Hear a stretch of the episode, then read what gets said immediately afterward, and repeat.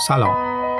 من آرمین منتظری هستم و شما به پادکست پریسکوپ گوش می‌کنید.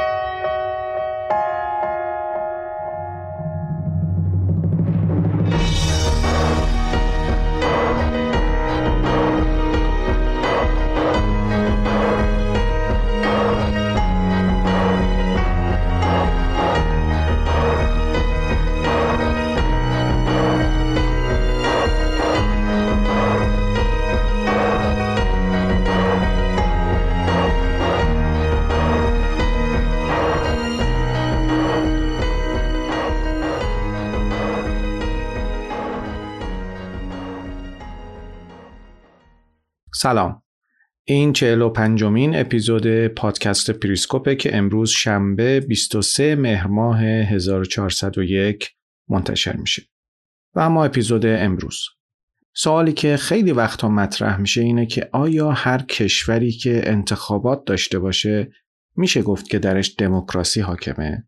مثلا ایران. ما انتخابات داریم. تقریبا هر دو سال یه انتخابات برگزار می‌کنیم. اما آیا ما دموکراسی هستیم؟ پاسخ برعکس این سوال واضحه. کشوری که انتخابات نداشته باشه دموکراسی به معنای کلاسیک خودش نداره. هرچند ممکنه دموکرات به نظر برسه.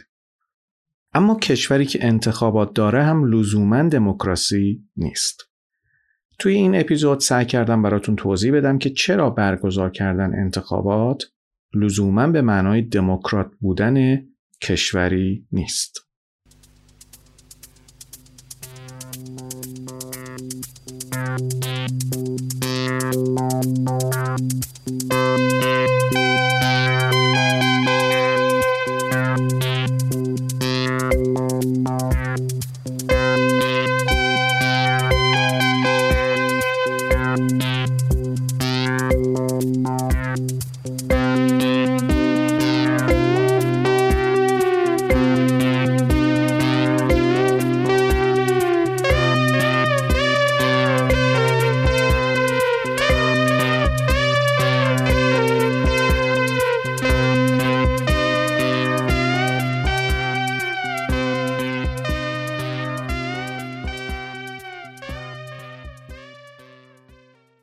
کشورهای عربی بیشتر از هزار سال تحت سلطه امپراتوری های مختلف بودند. این مسئله باعث شد که این کشورها هیچ وقت نتونن بخشی از جنبش های اجتماعی و تکنولوژیکی باشن که از اروپا شروع شد و کشورهای اروپایی رو به جوامع دموکراتیکی تبدیل کرد. این روند باعث شد که جوامع عرب تحت کنترل حکومت‌های استعماری قرار بگیرند و فرصت نکنند قرائتی از اسلام رو ارائه کنند که با عصر مدرن همخوان باشه. هنوز هم قرائتی از اسلام توی بعضی از مکاتب اسلامی معتبره که میگه قیام علیه حاکم جامعه حرامه. مگر اینکه دو شرط محقق شده باشه. اول اینکه حاکم کافر از آب در بیاد و دوم اینکه ظلمش مشهود و محرز باشه. البته هر دو شرط هم تفسیر پذیره. یعنی برای اینکه ثابت بشه که حاکمی کافره و یا ظالمه تازه باید بررسی بشه و اجماعی صورت بگیره.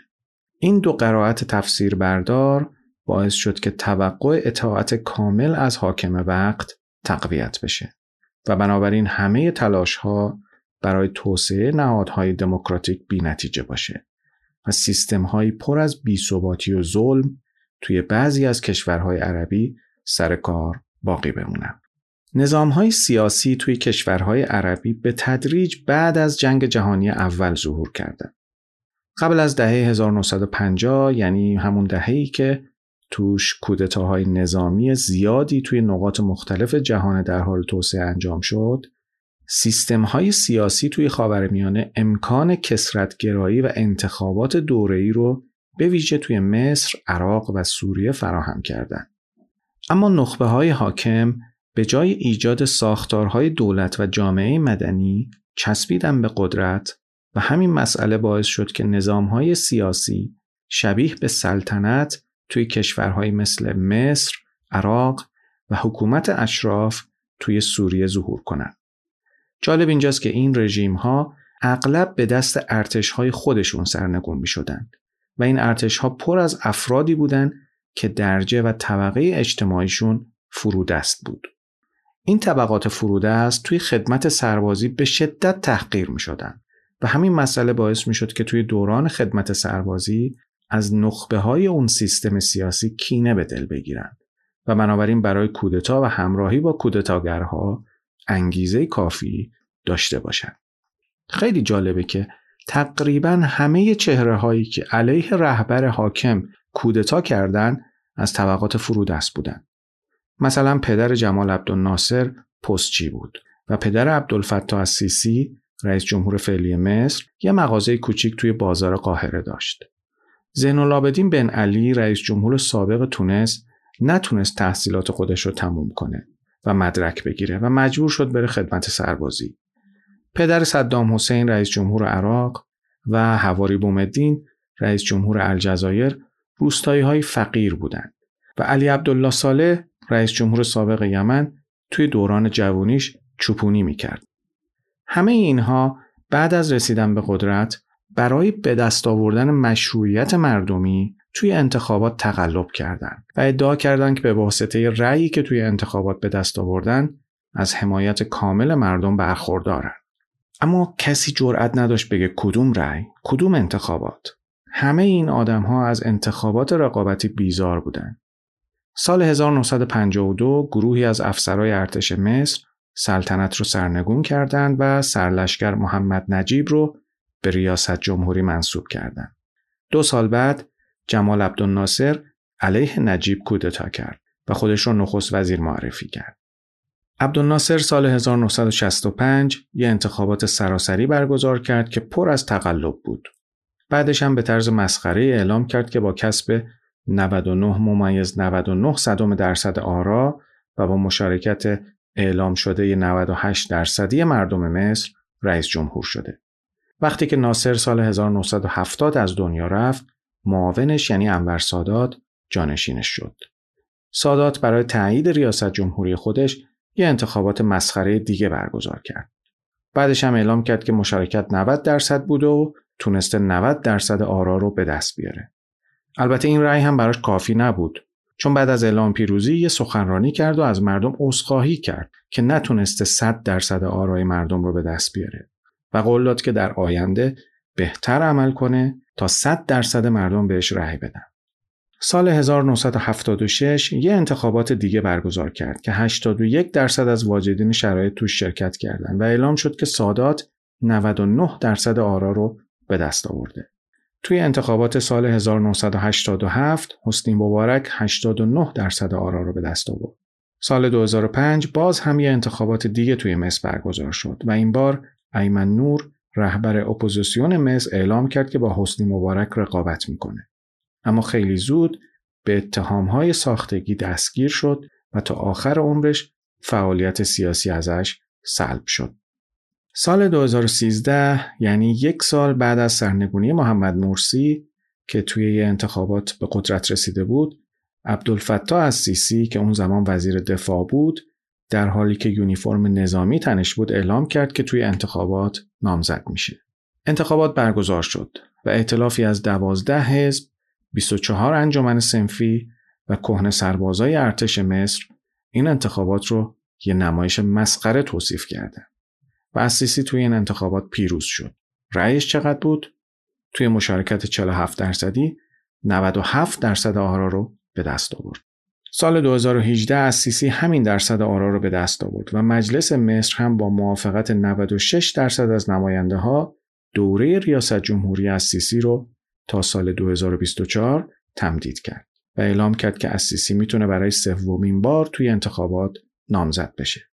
نکته جالب اینه که سامی انان وزیر دفاع دولت اسیسی سال 2018 دست به قمار زد و تصمیم گرفت توی انتخابات اون سال با اسیسی رقابت کنه. اما به اتهام نقض مقررات تشکیلات نظامی بازداشت و زندانی شد. توی یمن هم اوضاع کم و بیش به همین شکل بوده. شورای ریاست جمهوری یمن سال 1978 علی عبدالله صالح رو به اتفاق آرا به ریاست جمهوری انتخاب کرد. اولین کاری که صالح به عنوان رئیس جمهور انجام داد اعدام سی نفر بود که به تلاش برای سرنگونی دولتش متهم شده بودند. صالح سال 1999 بیشتر از 92 درصد آرا رو توی انتخاباتی با مشارکت 67 درصدی به دست آورد. سال 2005 بارها اعلام کرد که دیگه دنبال ریاست جمهوری نیست. اما یک سال بعدش گفت قصد داره دوباره نامزد بشه.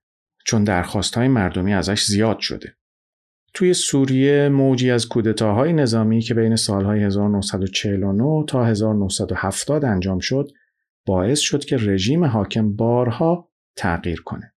سال 1949 ژنرال حسنی زعیم دولت شکری قتلی رو سرنگون کرد. زعیم یه انتخابات مزهک و ساختگی برگزار کرد که توش 99 درصد رأی دهنده ها بهش رأی دادن. کودتاهای مشابهی توی لیبی، الجزایر، سودان و یمن رخ دادن که در نهایت باعث فروپاشی نظام سیاسی این کشورها و شروع جنگهای داخلی خونین شدند. طبق آمار رسمی توی انتخابات ریاست جمهوری سوریه که سال 1971 برگزار شد 95 درصد از واجدین شرایط رأی دادند و حافظ اسد بیشتر از 99 درصد آرا رو به دست آورد. توی عراق بعد از سرنگونی احمد حسن البک در سال 1979 صدام حسین ها نفر از چهرههای نزدیک به خودش رو توی حزب بعث اعدام کرد. چند روز بعدش هم صدها نفر از مقامات ارشد حزب رو حذف کرد تا به عنوان رهبر مطلق العنان کنترل عراق رو دستش بگیره. آخرین انتخابات ریاست جمهوری عراق سال 2002 یعنی یک سال قبل از حمله آمریکا به عراق برگزار شد و اعلام شد که 100 درصد واجدین شرایط توی این انتخابات شرکت کردند و توی 11 میلیون رأی شمارش شده روی همه برگه های رأی اسم صدام حسین نوشته شده بود.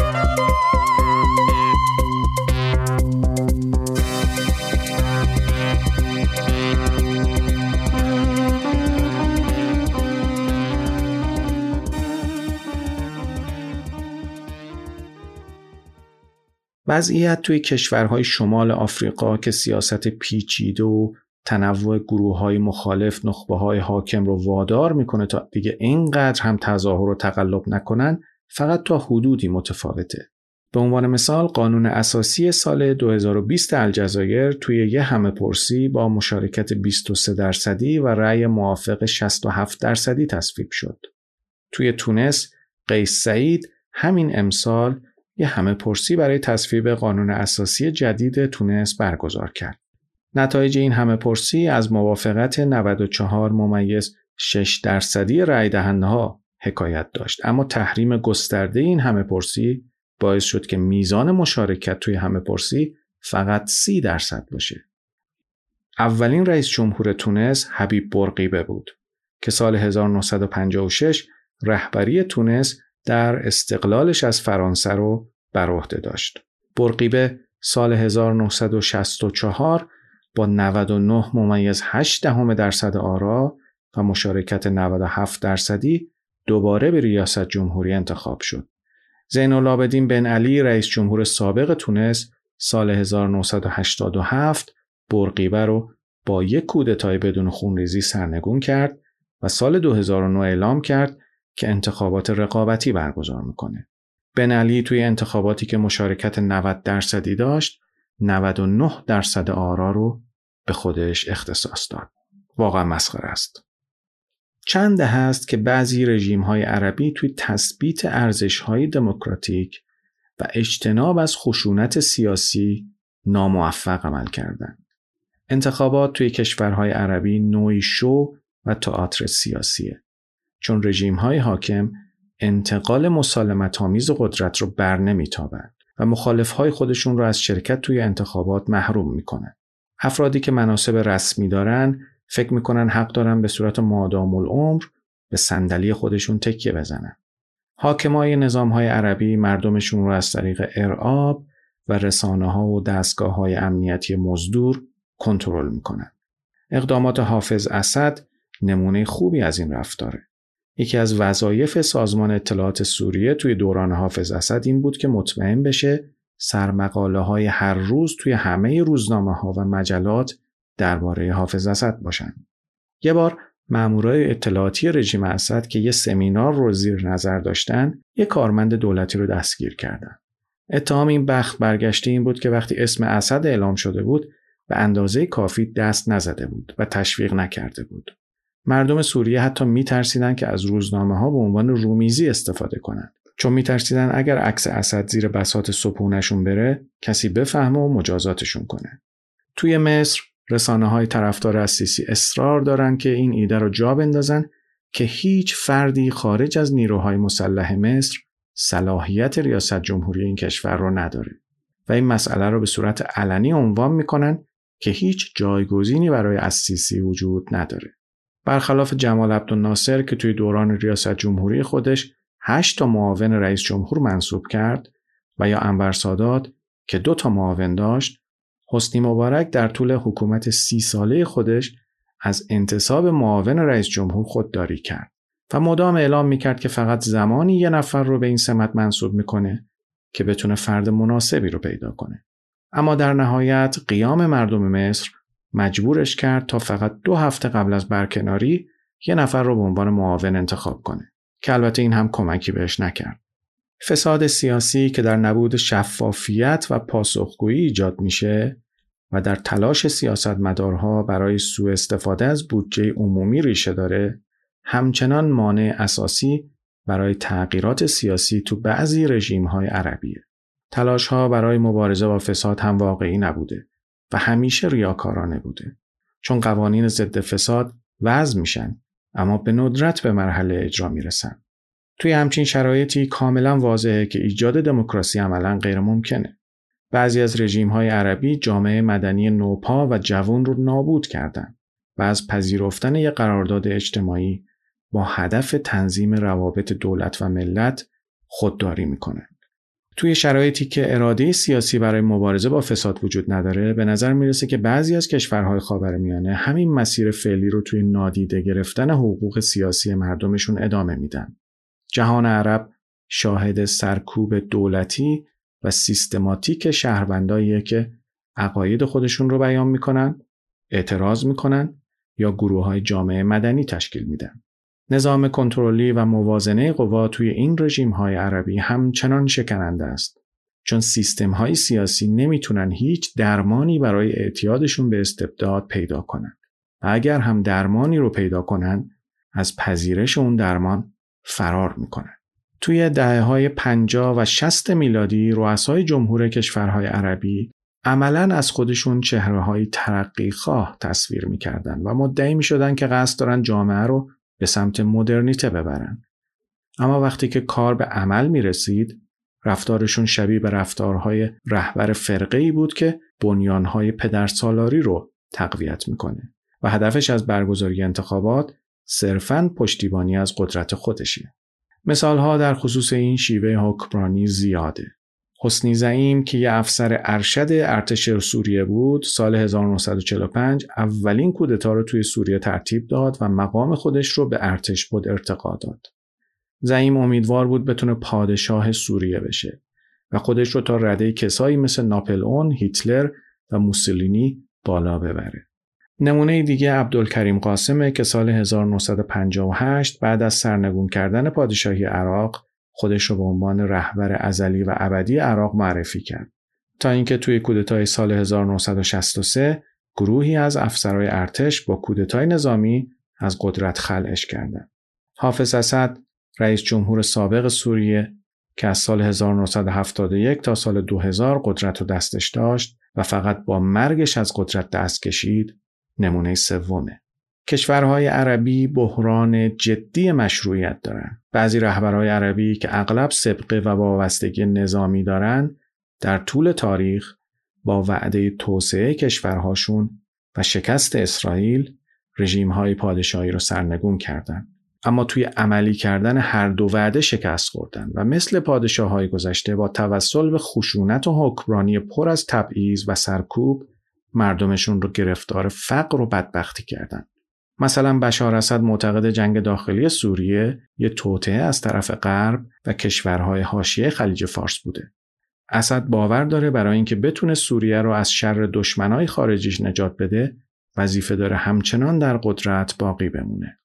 از سیسی بارها و بارها توی سخنرانیهاش درباره توطعه هایی که ثبات مصر رو نشونه رفتن حرف می‌زنه و تاکید می‌کنه با توجه به اینکه چالش هایی که جامعه مصر با اونها مواجهه خیلی بزرگ هستند مردم باید برای رسیدن به تعالی و پیشرفت از خود گذشتگی داشته باشند و صبور باشند و وضعیت رو تحمل کنند. البته تلاش های رهبرای این کشورهای عربی توی ارتباط برقرار کردن با افکار عمومی از طریق نظام های تک حزبی هیچ وقت موفق نبوده.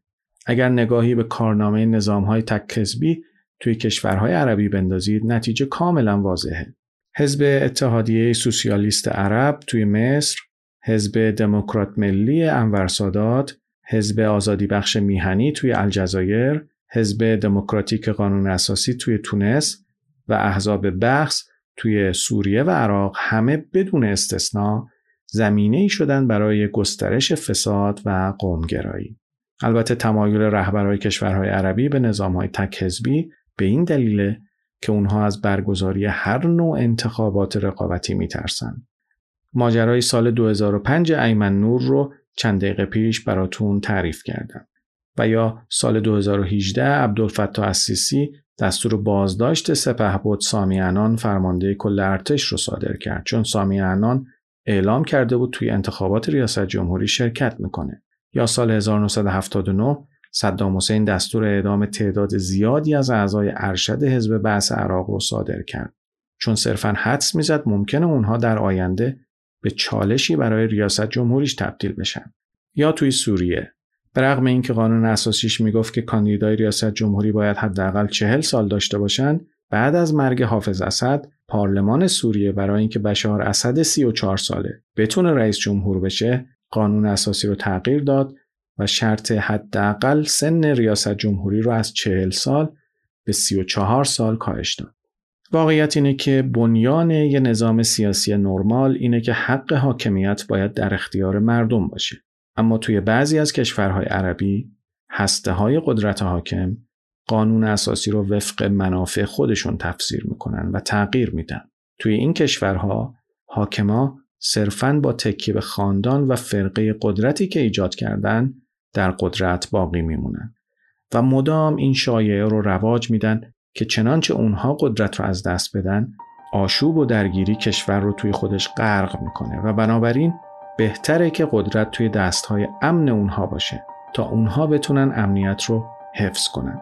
امنیتی که نتیجهش برای مردم اون کشورها چیزی جز فقر و فلاکت و تضییع حقوق انسانی و کرامت انسانیشون نبوده و نیست.